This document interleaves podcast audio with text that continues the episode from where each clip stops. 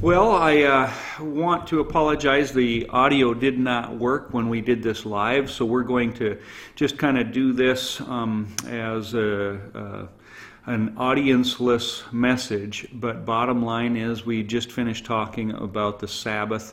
Uh, part five, dealing with some scriptures. We've looked at some of the historical things, but what's most important of all is looking at the scriptures that so many people will bring up and uh, use as um, uh, maybe evidence that, the, that those who honor the Sabbath on the Saturday are, are wrong. And uh, we're going to look at those here now. Before we do, I just want to remind you listening or watching that we have a Patreon account at patreon.com forward slash creation instruction. And there you can get all kinds of other messages that we have done, um, our DVDs, all kinds of things like that. So uh, go there to subscribe if you would, would and uh, we would sure appreciate that. Anyway, let's get started here. And I want to kind of start by looking at a term that psychologists use called confirmation bias. And I think this is going to help you understand a little bit of why we have uh, a Sunday Sabbath as well. Now, remind you again before we get started, I'm not saying that those who go and worship on Sunday are not Christian or, or that they shouldn't even worship on Sunday. I'm all for it. What I am saying is this, though, is that Sunday is not the Sabbath and that God has set a day that was to be holy. And it is a mark of God. As we've talked about before in the first century, we see that it was a mark of whether you were a believer or not, whether you kept the Sabbath. And uh, Ezekiel even says that God has made that as a sign between him and his people. So, uh, again, I am not attacking those who worship on Sunday. I am simply trying to uplift the truth of what Scripture says in what the Sabbath is and trying to bring that day honor that God has given it. So, confirmation bias. Basically, as I said, this is a term psychologists use, and I'm just going to kind of read basically what this one psychologist says about it. He says confirmation bias occurs from the direct influence of desire on beliefs. When people would like a certain idea or concept to be true, they end up believing it to be true. They're motivated by wishful thinking this error leads the individual to stop gathering information when the evidence gathered so far confirms the view one would like to be true. Once we have formed a view, we embrace information that confirms that view while ignoring or rejecting information that casts doubt on it. Now, that's a pretty big deal because what we see is basically this people are going to believe what they want to believe. And once they have that belief, they're not going to look for or, search for truth anywhere else. They're satisfied, they're comfortable where they're at. And therefore, um, to avoid from being convicted, avoid from being uncomfortable, they'll search no further. And all the devil has to do is just simply spoon feed us what we would like to be true, and his job is done. It's really the opposite of what we see as a scriptural model from the Bereans. Those Bereans, they would go and um, search the scriptures to see what, what these disciples were saying, if it was true or not. And I would encourage all of you to do the same. You know, I'm just a human being just like everybody else, and humans make mistakes, but God does not. And as a result of that, uh, you need to check out what I'm saying. Go and look at the scriptures. See if what the scriptures are saying are true. Don't take my word for it, take God's word for it. And so we all need to be good Bereans and not to accept truth just because it sounds good, just because it's what we want to hear, uh, just because it fits with what we grew up with. We need to uh, search out what truth is, regardless of what the consequences of that may be. Anyway, it continues defining this, and it says confirmation bias suggests that we don't perceive circumstances objectively. We pick out those bits of data that make us feel good because they confirm our prejudices. Thus, we may become prisoners of our assumptions. Wishful thinking is a form of self deception, such as false optimism. In short, people are prone to believe what they want to believe. Seeking to confirm our beliefs comes naturally while it feels strong and counterintuitive to look for evidence that contradicts our beliefs. This explains why opinions survive and spread. Again, the devil knows all he needs to do is kill the pain of conviction. And when we are stopped, uh, to, when we are stopped from being convicted, we will stop from searching out truth. And therefore, we should always be looking. This is why I think, in part, Jesus says, you know, the Bible is clearly uh, warning us, commanding us, encouraging us to confess our sins because he who is faithful and just will forgive us those sins. We need to search out those convictions in our life so that we can confess them. It's a very important part of our lives. But people only read the scriptures for what they already believe to be true or what they want to be true. And this gets them into trouble. And this is how these mega churches grow. His pastors will preach good, nice, pleasant things, but they won't preach anything that is convicting, any other sort of truth that will cause that believer to grow, cause that believer maybe even to uh, repent of their sins and be blessed. Psalm 119, verse 71 says, It is good for me that I have been afflicted, that I may learn your statutes. You see, we should search out things that bring conviction in our life. But ultimately, this confirmation bias, this believing what we want to believe, not wanting to even search for truth any further, is what keeps so many people from denying a Sabbath day. Not only uh, it being Saturday, but even as I said here, uh, I believe it was last week, that even if Sunday were the Sabbath, we're not even convicted to honor that day by not doing work and doing what God has asked us to do on it to keep it holy. Bottom line is, is there's two theological terms, eisegesis and exegesis. Eisegesis is reading into the scriptures what our wishful thinking is. Exegesis is taking out of the scriptures what, the, what God's word simply says. And we need to be good exegetical uh, studiers of God's word because otherwise we end up being just like these who have confirmation bias. And we read into what we want it to be to make us feel good. And then we just become self deceived. And that is not a good thing. I want to take you to some verses here that are used against those who talk about the Saturday being the Sabbath and so on. Uh, very common verses that are brought up. As a matter of fact, I've had this one brought up to me uh, just this year. Um, Colossians 2, verse 16 says, So let no one judge you in food or in drink or regarding a festival or a new moon or Sabbaths, which are a shadow of things to come, but the substance is of Christ. Now, first of all, let me say I agree 100%. The substance of all of these things, the Sabbath, the festivals, all of it, the whole Old Testament, the substance of it all is Jesus. And as soon as we take our eyes off of that, you're in trouble. Okay, this isn't something Jewish. This is God's word. The Torah, the law of God. Uh, you know, a, a, good friend of mine in Israel, he's a, a messianic believer, and he says this it's not law, it's a way of life. And that is what Jesus is for us. He is a way of life. It's not this list of do's and don'ts, it's a heart to follow, a heart to follow the one we love. But people read this passage and they say, because I honor a Saturday Sabbath, they say, well, you're under the law. No, I'm not under the law. Okay, I, I love the law of God, as Psalms talks about, as Romans says we should do as well.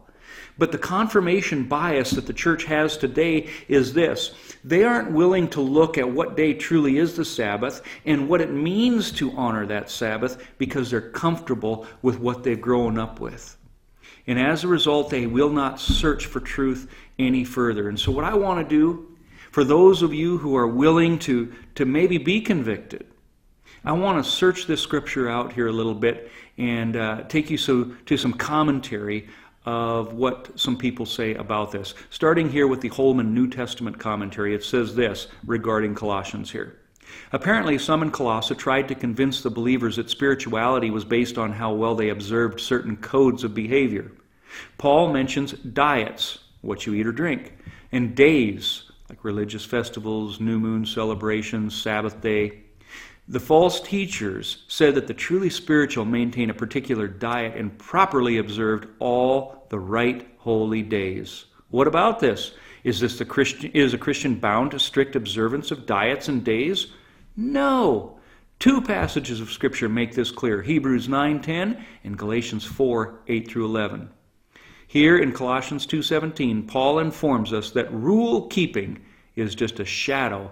There is no real spiritual substance. Guys, I couldn't agree less. You see, this is terrible. This is not true. Did you hear what he's saying here? The false teachers said that if we obey God's commands, that that, that is wrong. We're a false teacher to say it's good to believe. Do you know that we do have Ten Commandments? Well, kind of nine because we don't really honor the Sabbath or remember the Sabbath and keep it holy. But yet, if I go to somebody and say, you know, you really shouldn't steal, that makes me a false teacher because I'm upholding the law? Romans is very clear about this. Is the law bad? Absolutely not. He says, do we then nullify the law? Not at all. Rather, we uphold the law. He says, Is the law bad? He says, No, the law is good. As long as one uses it properly in Timothy. You see, I, I, could go on and on and on about all of these verses talking about the law is not the problem. We are the problem. The law is good. But here, he's saying you're a false teacher if you like to keep the law. No, I love to keep the law. I break it all the time. Thanks be to God through Jesus Christ who's rescued me from this body of death. But I understand that I'm not going to be saved by keeping that law, but rather there are blessings and spiritual substance to it. Why? Because the Word of God is Jesus. Jesus is the Word. Jesus is the law because the law is the Word of God. Remember, Jesus never came to get rid of the law. He said, I did not come to abolish it, but to fulfill it. Now, fulfilling it doesn't mean one and done. Fulfill it means to do it for us in our stead, because he knew we would be incapable of doing it in order to be saved, to be holy. Because you break the law, you're unholy. And unholiness cannot be in God's presence. Therefore, when I break the law, I am under the covenant of Jesus Christ Himself, Yeshua. The Lord saves. He saves me. And now the condemnation of that law has been taken away, that I remain holy and I have access to that most holy place in the presence of God. That's what this means. But he also is saying this in this commentary that there are two passages that make it very clear in Scripture that we are not bound to the law. Well, I find that very funny because neither one of these do that. First of all, here Hebrews 9, verse 10.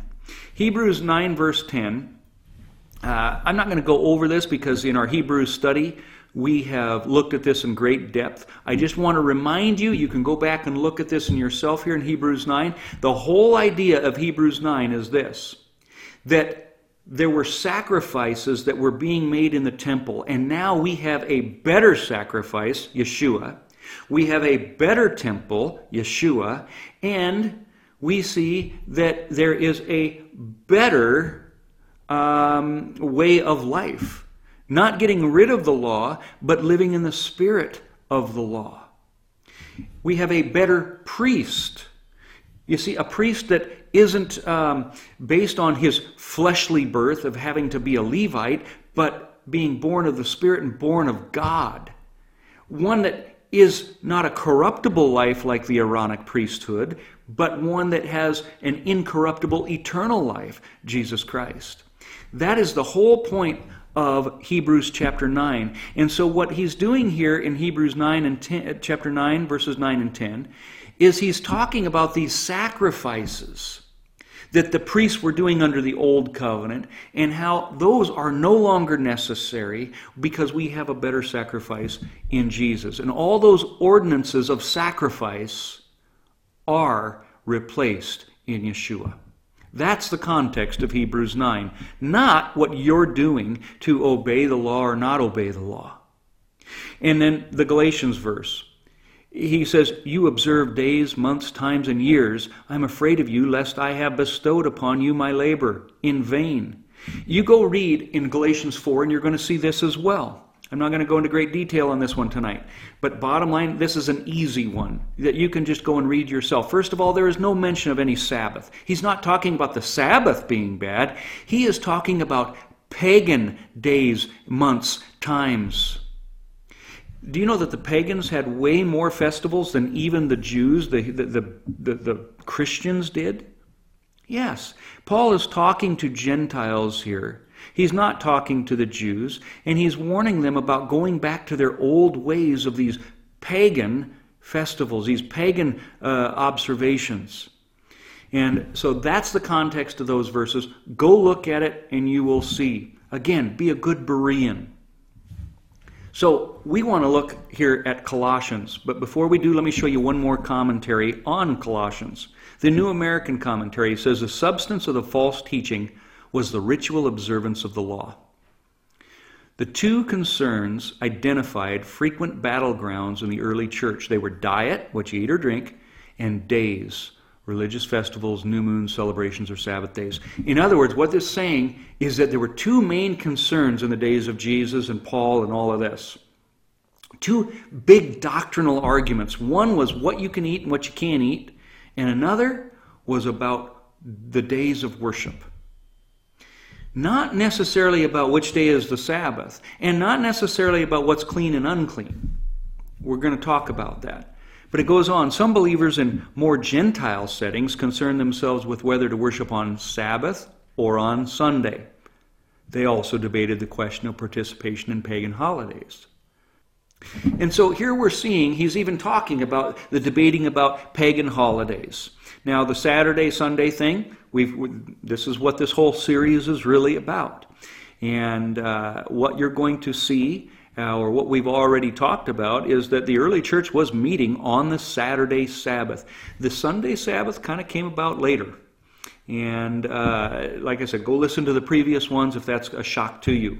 But let's go to Colossians now. And rather than seeing what man's opinion is about what's going on here in Colossians, let's let Paul have an opportunity to speak and tell us what he's referring to here. How do we do that? We look at the context of what's going on in the, uh, the, the book of Colossians. In chapter 2, verse 8, it says this Beware lest anyone cheat you through philosophy and empty deceit, according to the traditions of men, according to the basic principles of the world, and not according to Christ. Now, before I read verse 9, I want you to understand this is what we call an inclusio statement.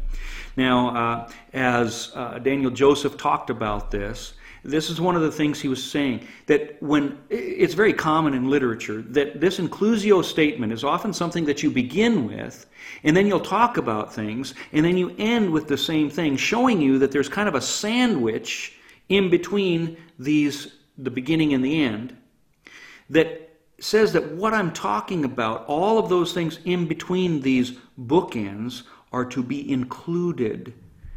And therefore it gives you the context of what's being talked about.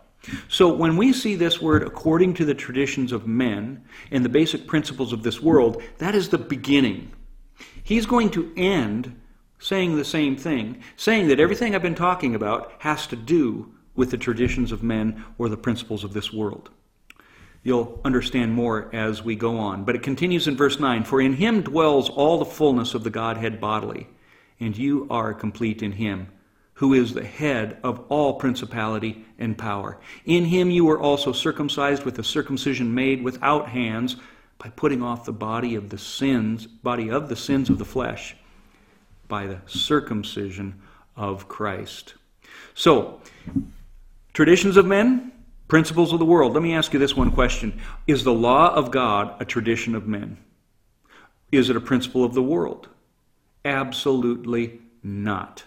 That's God's rules, God's word, not traditions of men, not principles of this world. It continues on here in verse 12, and it says this Buried with him in baptism, in which you also were raised with him through faith in the working of God, who raised him from the dead. And you, being dead in your trespasses and the uncircumcision of your flesh, he has made alive together with him, having forgiven you all trespasses.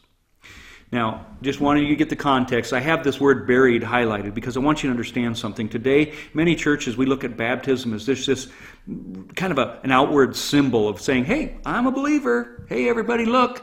I got to tell you, it's so much more than that. You look in Romans 6, you look here, you look throughout the Bible, we see baptism is so much more than just some outward show, outward symbol. Baptism has meat and it is spiritual. I don't understand everything that goes on in baptism, but I can tell you this that you're buried with Christ through baptism and raised to life through faith in Christ there is some kind of burial that goes on spiritually here in baptism, and it is an important thing. Now, this message isn't about baptism, so I'm not going to get into that, but I want you to understand go do your research and look at what Scripture says about baptism and stop just believing everything that you hear from other people. Scripturally, and as, even as far as what the first century church believed about baptism. As you study history, you see it was much more than some outward symbol or show. It is spiritually important. But anyway, it continues in verse 14 saying, Having wiped out the handwriting of requirements that was against us, which was contrary to us, and he has taken it out of the way, having nailed it to the cross, having disarmed principalities and powers, he made a public spectacle of them, triumphing over them in it. So, you know what? Before I get to verse 16, let's, let's talk about 14 and 15 here. A lot of people use this and see, God nailed the, the law to the tree, He nailed it to the cross. He has taken it out of the way, it says here. This has been used so many times uh, in reference to saying that the law of God is no longer necessary. Guys, if this were true, again, we have to let Scripture interpret Scripture. But because of this confirmation bias that we have, people hear this and, oh, that's easy, great. There is no law. I don't have to do anything. I, need, I don't need to obey God. Listen, you don't need to obey God for your salvation. However, if you don't feel that you want to obey God, I'm going to say you probably aren't a Christian, that you have deceived yourself and that you do not know Jesus Christ.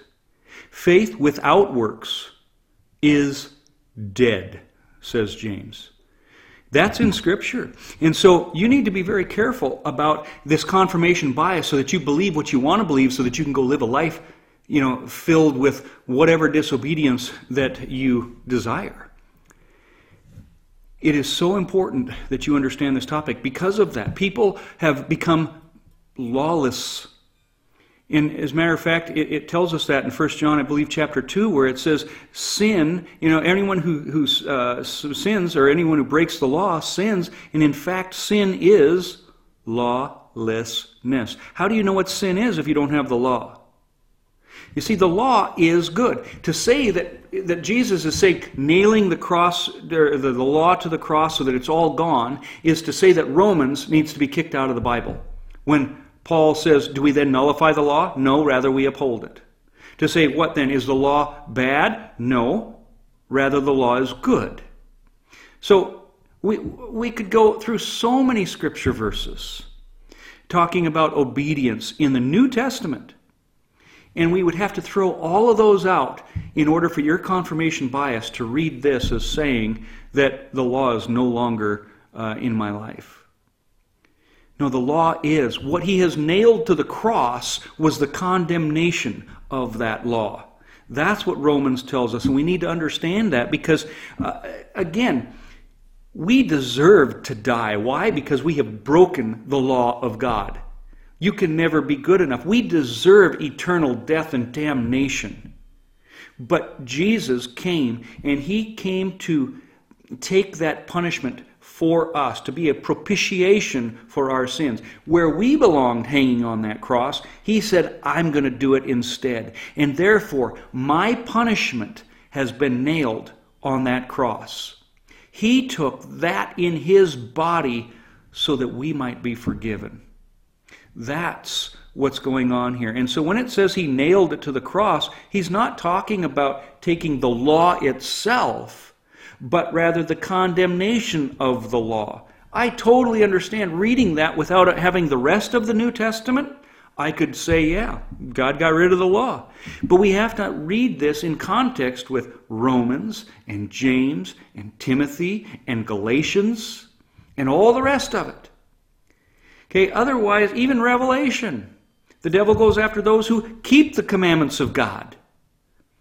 So the point being is context is everything, not just within the book, but within all the books of the Bible.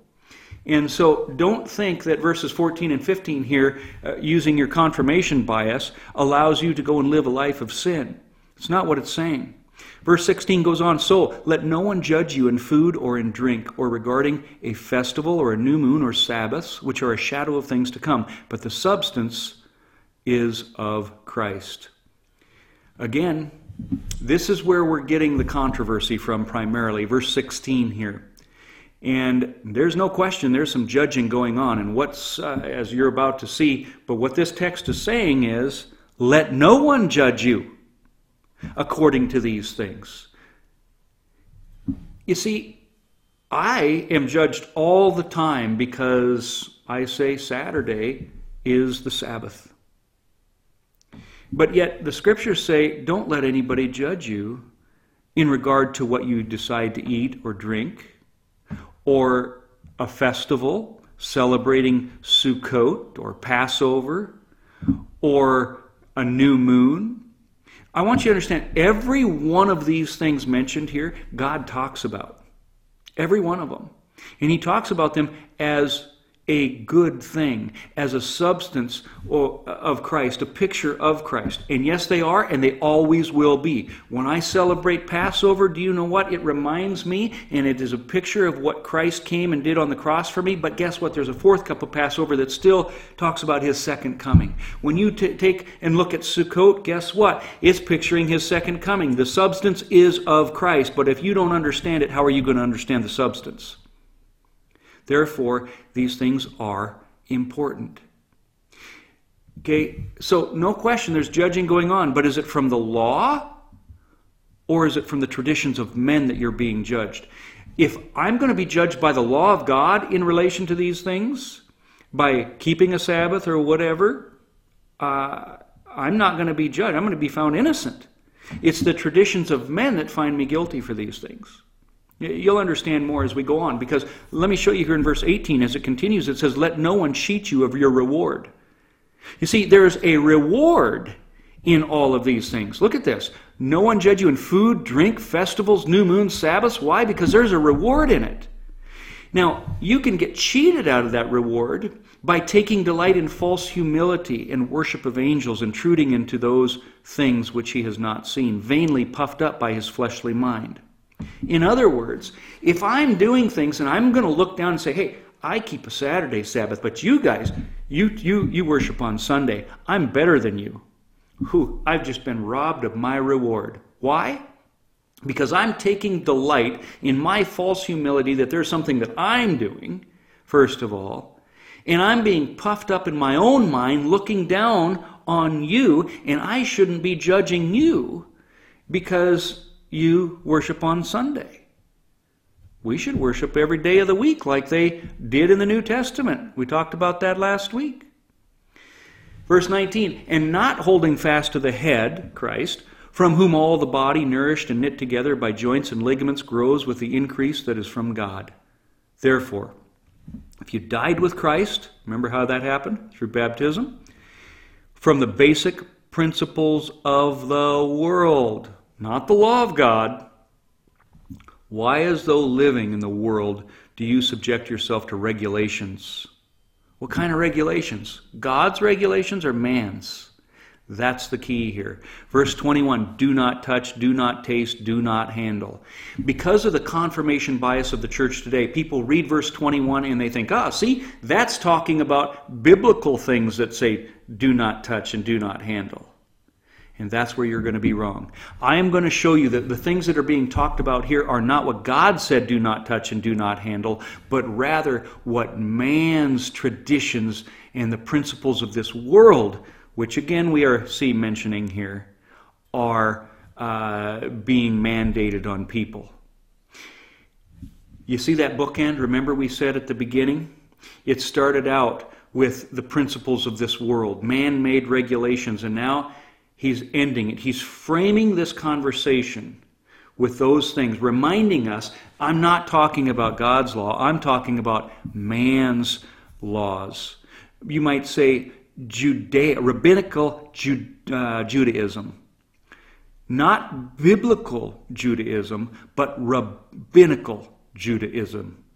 The difference? God's word and man's word. God said, honor the Sabbath.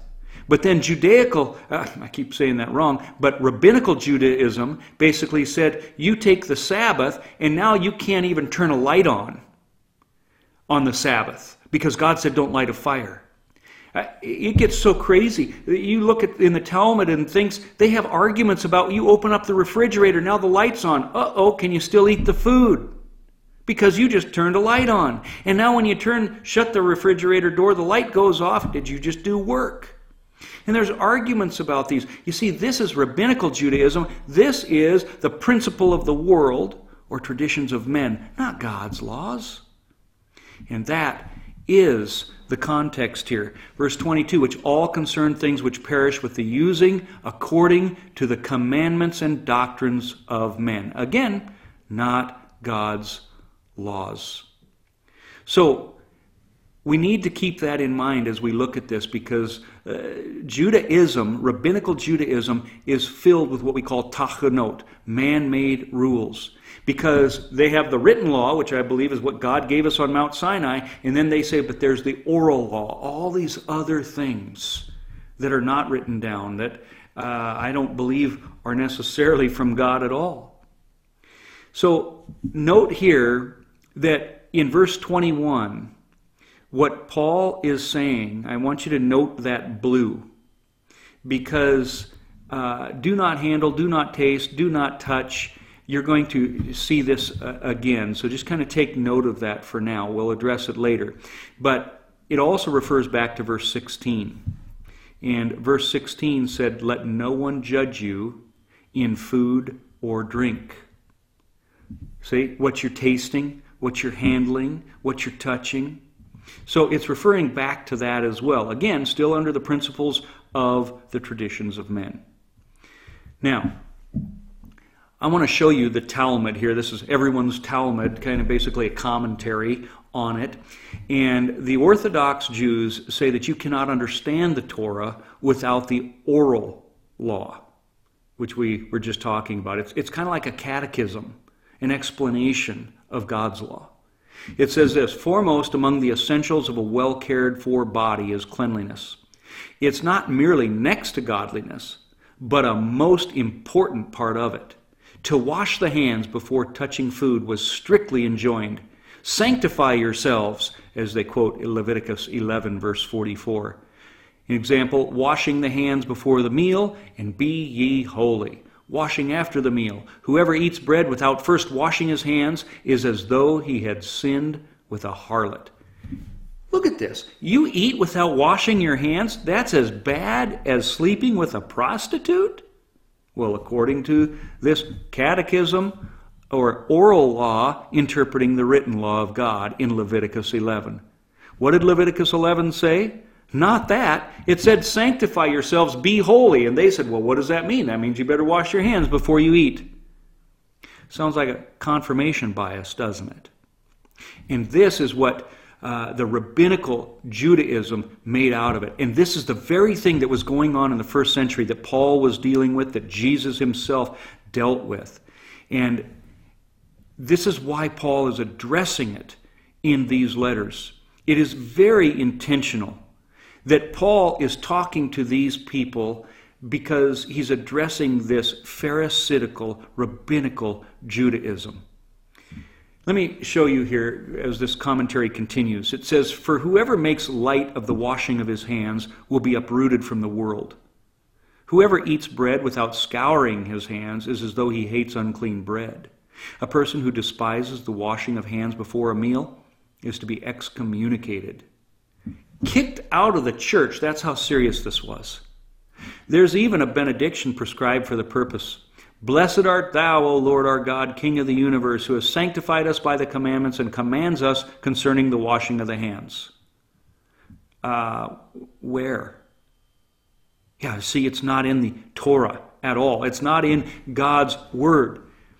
The cleanliness applied also to vessels used during a meal. Rinse the cup before drinking and after drinking. So, more man made traditions, principles of this world, the oral law that they added to the written law, all of it rabbinical Judaism, all of it traditions of men, all of it washing and food and drink. Do not touch, do not taste, do not handle. That's what all of this is about.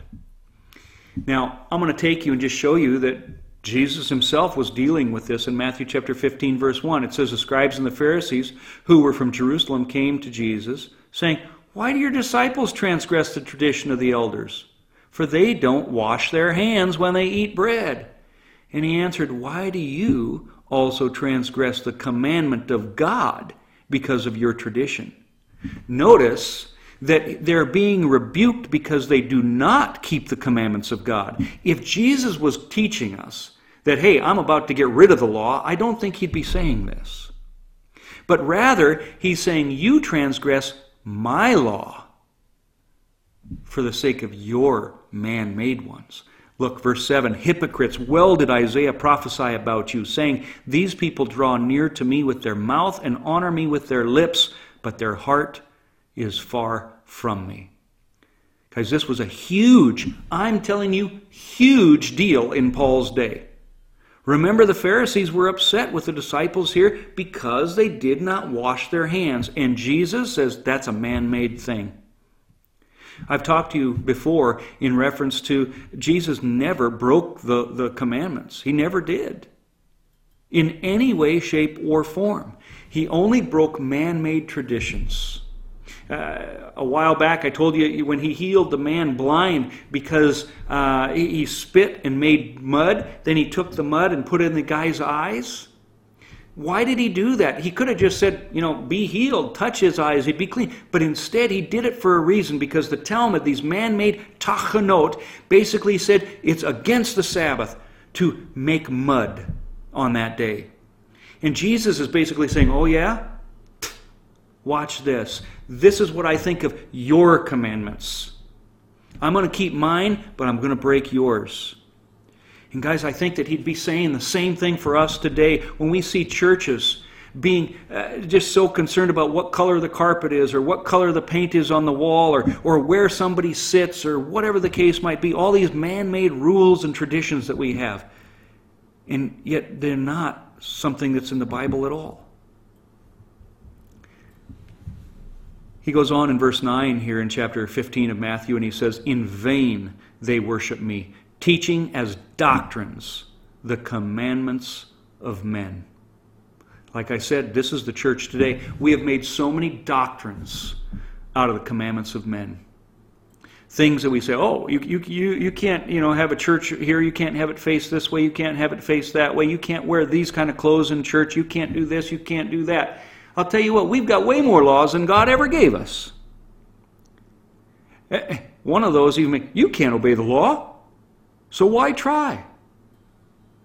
You see, that's man's words, not God's. God says, Be ye holy, sanctify yourselves. And we are sanctified through the Word and through Jesus Christ. We can do all things through Christ who lives in us. Yes, I'll break the law, but thanks be to God because He took away the condemnation.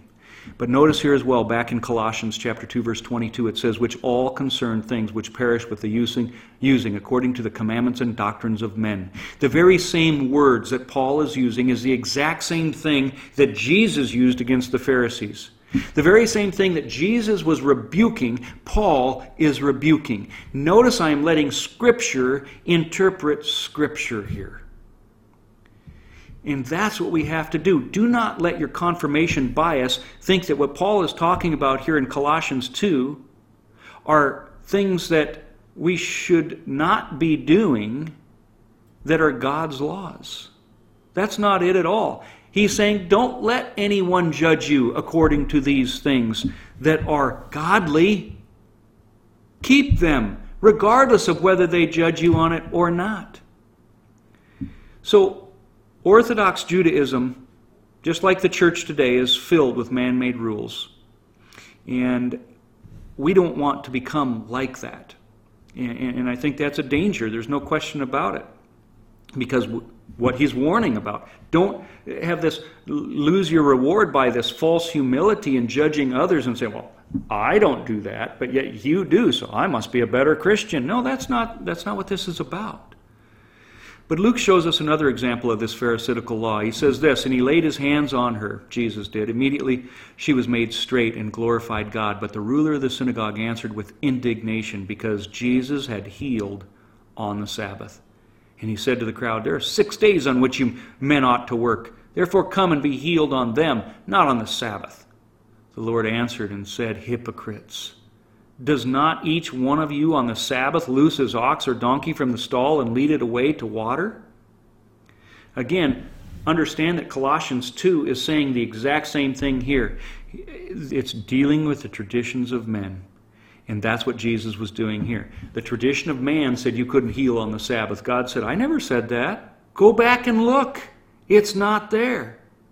And so understanding the context of these man-made traditions, I believe is very important in understanding these type of passages that we're looking at.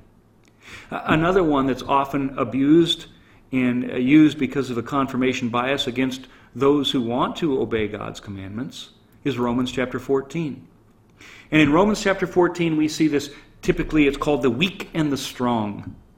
And it deals here with basically days and food again. Look what it says here in Romans 14, verse 5. One person esteems one day above another, another esteems every day alike.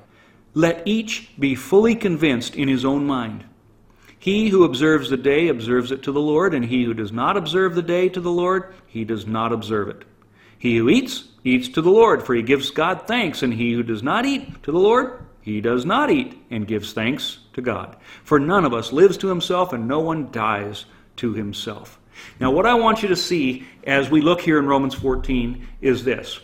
Is it talking about the Sabbath? As a matter of fact, is the Sabbath ever even mentioned? No, it says one day is considered more holy than another.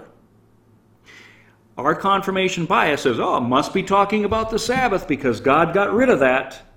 No, God did not get rid of that. Nowhere. Therefore, maybe our confirmation bias is leading us astray and deceiving us. The only way to get Sabbath out of this is not from the context, it is not from the word itself, but from a confirmation bias. People read that into this uh, text and basically insert it from their mind that he's talking about this Sabbath.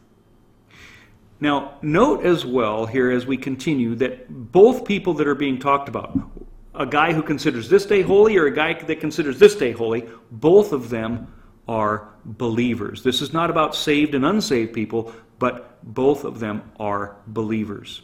Note also that this context is primarily going to be about food. Why is this day associated with food? We'll talk about that.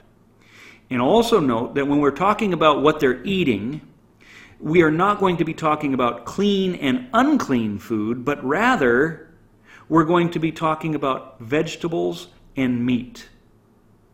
That's the context. So we're going to back up to verse 1 so that you can get the full context of this in Romans. It says this Receive one who is weak in the faith, but not to dispute over doubtful things. In other words, a believer again, just weak in the faith. For one believes he may eat all things but he who is weak eats only vegetables.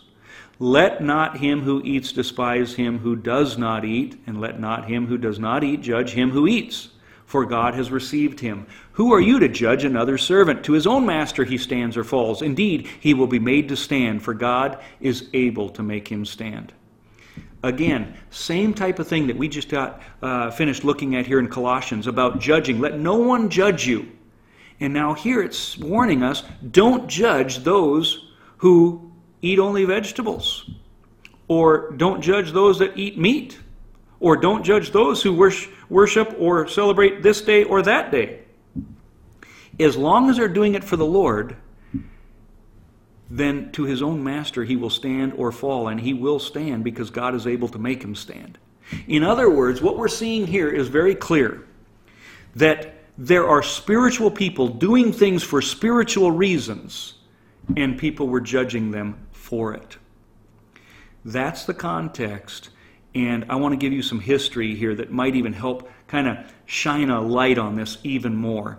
Because in this New Testament commentary, you're going to see about a group of people called the Ebionites. And the Ebionites were, were basically uh, believers, but they had different views, different theologies.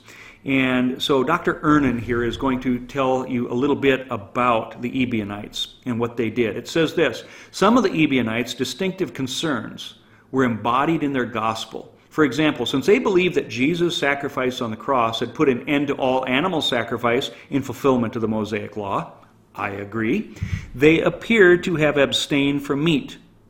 In other words, they would not eat meat because they said Jesus got rid of the, the sacrifices, so therefore we no longer eat meat.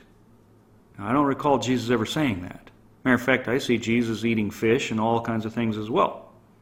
But anyway, he goes on, their convictions on this score are evident in their Gospel's account of the diet of John the Baptist, where the canon- canonical statement that John ate locusts and wild honey is modified by the change of one letter, so that now John the Baptist is, in anticipation of the Ebionites themselves, maintains a strictly vegetarian cuisine, eating pancakes and wild honey.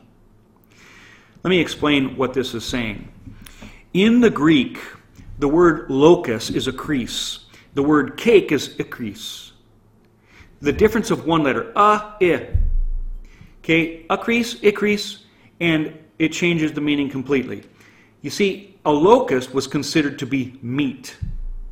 And so John the Baptist seemed to eat locusts and wild honey, meat and honey.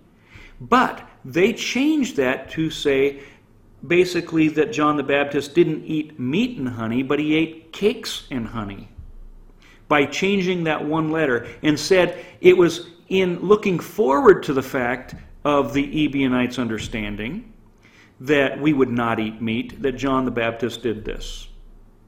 First of all, the scriptures do not say that. Second of all, like I said, John the Baptist was before Jesus uh, died on the cross. And that sounds to me exactly like what we see today in what we call confirmation bias. You see, they were looking at Scripture in an eisegesis way, reading into the text. They thought they already had a belief. We don't eat meat. So now they went to the text and they tried to make that text fit. That's confirmation bias. And it kept them from seeing the truth. But now, was this sinful for them to do that? No. If they did not eat meat and they gave thanks to God, as Romans is saying, then they're going to stand by their own master.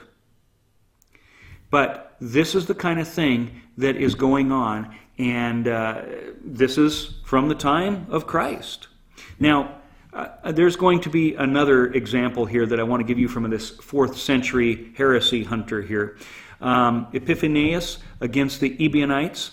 And he's uh, going to be quoting Luke here in regards to the Passover. He says, And again, the Lord himself says, With desire I have desired to eat this Passover with you. And he did not simply say Passover, but this Passover so that no one could play with it in its own sense. A Passover, as I said, was meat roasted with fire and, re- and the rest. But to destroy deliberately the true passage, these people have altered its text, which is evident to everyone from the expressions that accompany it and represented the disciples as saying, Where wilt thou that we prepare for thee to eat the Passover? And he supposedly saying, Did I really desire to eat meat at this Passover with you? In other words, the Ebionites, just like they changed that akris ikris, they're saying that Jesus didn't say, where, do, where are we going to, I've eagerly desired to eat this Passover with you, where are we going to do it? Instead, it was, did I really want to eat meat? with you at this Passover? Like, no, we don't eat meat. They changed the text because of their confirmation bias. Again, the exact same thing that Romans 14 is talking about here. One day, or one person eats meat, another man eats only vegetables. Both of them were okay, clean food. Here is uh, the Panarion of uh, uh, uh, this same guy, Epiphanius of Salamis. And this is in regards to the Nazarenes, not the Nazarenes, but the Nazarenes. And this too was a sect that was strictly vegetarian. It says, And so, though they were Jews who kept all the Jewish observances, they would not offer sacrifice or eat meat. In their eyes, it was unlawful to eat meat or make sacrifices with it. Just like the Ebionites. You also have the Gnostics and uh, Zoroastrism that also believed that they should not eat meat because to get rid of meat was to basically get rid of the ignorance in your life. Uh, today, it's not any different than what we would say a Seventh day Adventist. Today, we have Seventh day Adventists, and, and many of them, not all of them, but many of them do not eat meat either. They see it as basically baking, in some ways, making them a little bit more spiritual because it, it removes the shackles of the world from them. Now, is it wrong for these Seventh day Adventists not to eat meat? Absolutely not. Because Paul is telling us in Romans one man whose faith is weak says, I'm only going to eat vegetables. But he says then, if that man eats vegetables and he gives thanks to God, then you know what? He's going to stand to his own master. Don't judge him. Therefore, if we look down on a Seventh day Adventist because of not eating meat and they do it because of spiritual principles for the Lord, it's okay. You do not need to look down on them or judge them. That is what Romans 14 is talking about. And this is the very thing that we see that New Testament commentary was saying that these were two ideas that were big issues of the day that were being dealt with diet and which days uh, for, for certain things, not just worship. And so, this is the kind of thing that you need to have to understand this context of Romans 14. I do not believe that without the confirmation bias that we have, that we've changed Sunday and we think Sunday is the Sabbath, without that cultural, not biblical, cultural, man made tradition, there's no reason that we would read Romans chapter 14 and think that he was talking about the Sabbath. But it's a confirmation bias that causes us to think that. Let me show you what Timothy says here in 1 Timothy 4, verse 1. He says, Now the Spirit expressly says that in later times some will depart from the faith, giving heed to deceiving spirits and doctrines of demons, speaking lies and hypocrisy, having their own conscience seared with a hot iron, forbidding to marry and commanding to abstain from foods which God created to be received with thanksgiving by those who believe and know the truth. For every creature of God is good, and nothing is to be refused if it is received with thanksgiving. It is, for it is sanctified by the word of God and prayer. So, this context, the same thing that we've been talking about. I totally understand why some people will read this and think, oh, God said we can eat everything. But that's not the context. If it were, then Peter, when he saw the pigs in the blanket coming down in Acts chapter 10, we see that he says, No, Lord, I've never eaten anything unclean. If Jesus was teaching them that it was okay to eat unclean things, then there is absolutely no way he would have argued about that. But instead, he says, No, Lord. In the church says, see, right there, we have the idea that people can eat unclean food. And yet, Peter himself tells us two times what that dream meant. He said it meant that the Gentiles were clean. It had absolutely nothing to do with what food we could eat. It had everything to do with the Gentiles being welcomed into the church. When he describes his dream and what it meant, he never once brings up what's allowable to be eaten. You see, that's a prime example, confirmation bias. Another one is in Mark, by the way. I don't remember which chapter where it talks about, you know, in so doing, G- Jesus declared all foods clean. People have brought that up to me and said, well, what do you say about this? Well, I say, go look in the Greek. It's not there. That's why it's in parentheses. That is not in the text. That is the confirmation bias of translators that put it in there to help you understand what they wanted you to believe or what they already believed themselves. Again, to say that he was saying everything is clean would mean that we have contradictions in other parts of the New Testament. And that is not what's going on here either. You see, notice that these are bad things too forbidding people to marry and abstaining from foods which God created to be received with thanksgiving. Let me ask you, what foods did God create to be received with thanksgiving? Did He create rat for you to be, you know, as food to be received with thanksgiving? No, he did not. Did he did he create dog vomit for you to be received as thanksgiving in thanksgiving as food? No, he did not. When you would talk to anybody in the first century that was a Christian or a Jew and said, Here, would you like some food? It would never enter their mind that you were going to be putting dog vomit or uh, a rat on that plate, because that's not food.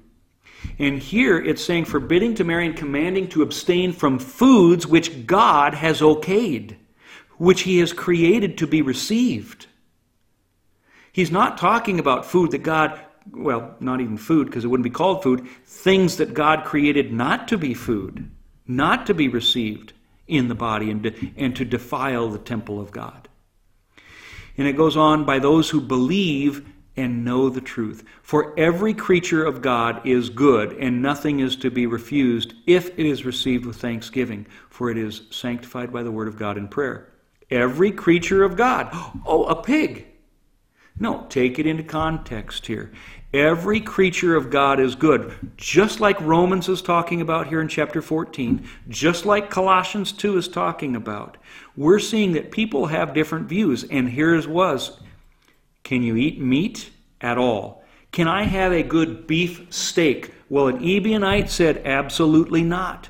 Even though it was an animal that was created by God, that was good, and it was to created as food and be uh, received with thanksgiving, they say, No, you are not to eat that. And he's saying, Listen, even though every creature, that, that beef steak, it is good, and it does not need to be received. It can be received with thanksgiving because it's been sanctified by the Word of God. You should give thanks as you eat it, and there is no condemnation, and there is no problem, and you are not breaking the law of God. There is no sin in it at all. Now, that's what this text is talking about, just like Colossians and just like the others. Because, again, to say that he's saying, oh, now you can eat everything, would mean Peter didn't get it in Acts chapter 10 and also throughout the rest of Scripture. So, pig, pork, wasn't considered or uh, as food to a Jew. And to say otherwise is to say that the Old Testament law is indeed done away with, nailed to the cross, gone. And we no longer need to keep it. Therefore, those Ten Commandments, which are also part of the law, you don't need to do that too. So go ahead and go steal, go ahead and murder, go ahead and commit adultery and be unfaithful to your spouse because the law is gone. So you don't need to do those things. Now, obviously, that's not what I'm saying. That's silly. And that is not what this is saying here either. And so go to the scriptures and see that the context is the same thing here in Colossians and Romans that there were people eating meat. And he's saying, listen, meat is good. You can eat it with thanksgiving, but only the meat that God has created as food to be received with thanksgiving. So back to Romans 14, or verse 5 here, it says, One person esteems one day above another, another esteems every day alike. Let each be fully convinced in his own mind. He who observes the day, notice he doesn't say the Lord's day, it's just the day. What day is he talking about? And why is it being connected with food? He says, He who observes the day observes it to the Lord, and he who does not observe the day to the Lord, he does not observe it. He who eats, eats to the Lord, for he gives God thanks, and he who does not eat to the Lord, he does not eat and gives God thanks. For none of us lives to himself, and no one dies to himself. So, trying to make sure that there isn't any division and disunity in the body of Christ, Paul is writing this So, what again, the question is, what is this day that he's talking about? It's not the Sabbath. He would have called it the Sabbath. It's a day of fasting. Because this is why he's going back to food here in verse 6. It, otherwise, it seems like to mention this day is out of place in this entire chapter. But because he's talking about fastings and what you can eat, vegetables or meat or whatever, it's connected to that. And note that the blue here, the highlighted blue, goes back to what we have here in this previous slide in Timothy. If you give God thanks, whether you eat or you don't eat, right? This is what Timothy said that God created food to be received with thanksgiving. So this is all about the food that we're eating. And the day is not talking about Saturday or Sunday, it's talking about which day you fast on. And again, history even uh, puts a spotlight on this even more. The Bible first, though, in Matthew 9 14, it says that the disciples of John came to him saying, Why do we and the Pharisees fast often, but your disciples don't fast? You see, the Pharisees are basically thinking, Hey, if we're suffering, how come they're not suffering, right? They were passing judgment on the disciples because they didn't fast on the days they did. Again, a huge topic in the early church. Matter of fact, uh, I've talked about the Didache before, this, this uh, early uh, second century writing, about 100 to 110 AD. And it was a the, the church. You want to know what the church was thinking or what they thought about things? You read the Didache. And here's what it says Let not your fast be with the hypocrites, for they fast on the second and fifth day of the week. But do you fast on the fourth day and the preparation day or Friday. Okay, preparation Friday was preparing for the Sabbath.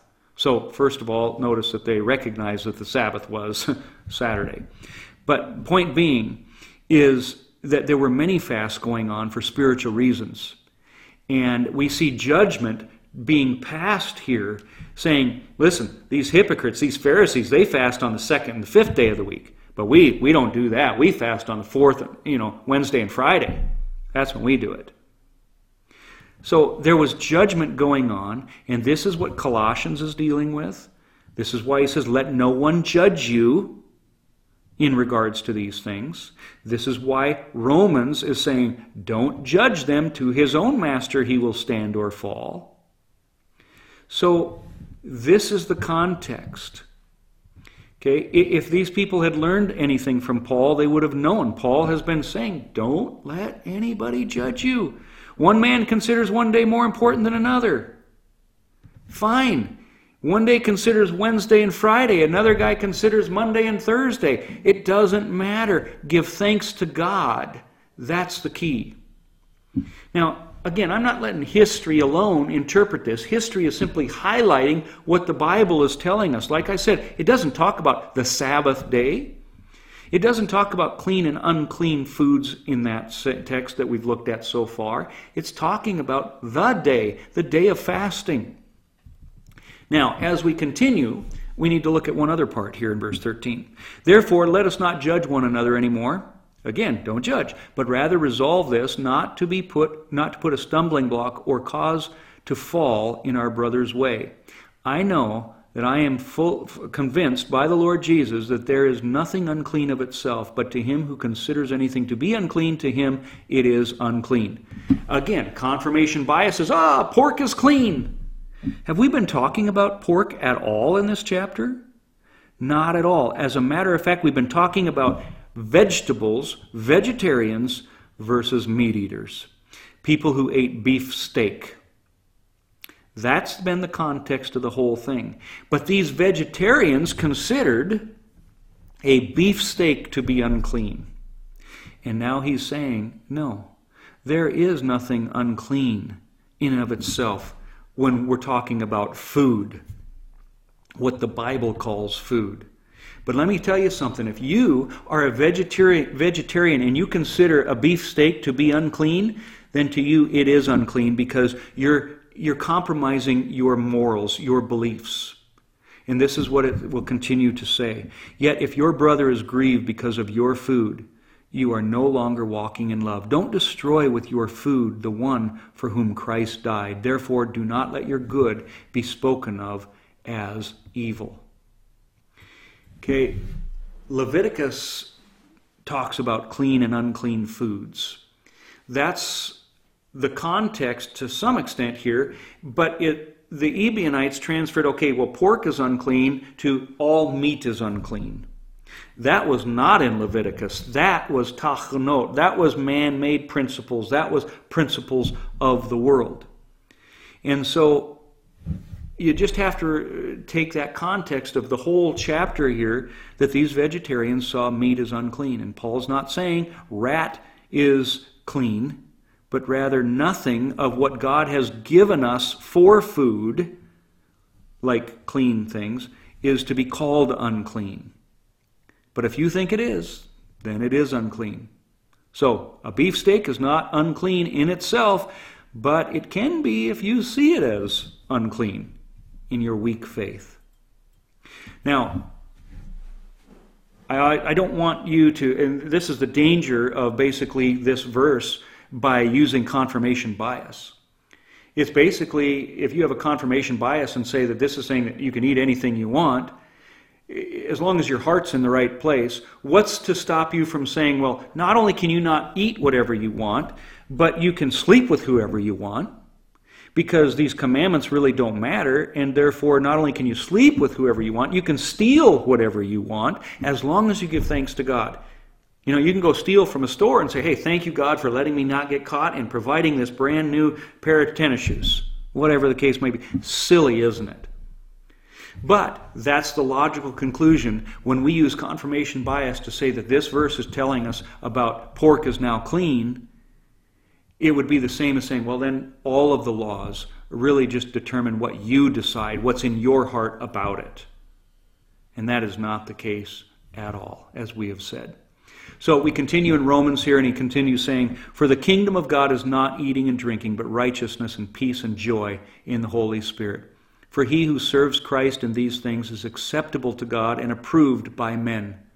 It's good neither to eat meat, again, we're not talking about unclean, we're talking about that vegetarians versus meat. It is good neither to eat meat nor drink wine, nor do anything by which your brother stumbles or is offended or is made weak. Do you have faith? Have it to yourself before God. Happy is he who does not condemn himself in what he approves. But he who doubts is condemned if he eats, because he does not eat from faith. For whatever is not from faith is sin. So, again, it has absolutely nothing to do with the Sabbath, and wasn't even mentioned. It has nothing to do with what is biblically clean and unclean, but rather what man made traditions were saying were clean and unclean. And a warning not to judge others for doing things that are acceptable by God, but unacceptable in their own conscience. That they were doing those things for spiritual reasons. Therefore, we should not be judging a Seventh day Adventist for not eating meat because they're doing it for the Lord. They're doing it for their reasons. And if that's what they want to do, fine. They have the freedom to eat that meat, but to them they don't, therefore they shouldn't. And you should not judge them. But again, we never approve of lawlessness. To say that this is speaking about anything other than what I've been explaining to you would say, well, if you approve of it, even though it's lawless, it's against God's commands, that's okay. No judgment here. No, you see, the Bible actually says we are to judge righteously and we are to judge people who are sinning. This isn't sin. This isn't, and again, what is sin? Let the Bible define what sin is. Right? 1 John 2. Sin is lawlessness. That's what it is breaking the law. God's law and breaking that defines what sin is. So, next slide here, I want to show you Peter warned us that there would be people that were going to twist these kind of things. He says this in 2 Peter 3, verse 15 Consider that the long suffering of our Lord is salvation, as also our beloved brother Paul, according to the wisdom given to him, has written to you as also in all his epistles, speaking in them of these things, in which are some things hard to understand, which untaught and unstable people twist to their own destruction, as they do also the rest of the Scriptures. You see, Peter warned us that Paul's writings could be hard to understand. That when you read Paul's writings, Colossians, when you read Romans, when you read Galatians, you need to be careful because it could be misunderstood, as we have seen happening in the church. But I also want you to understand this who's going to misunderstand it? Who's going to twist it? Those people who are untaught and unstable.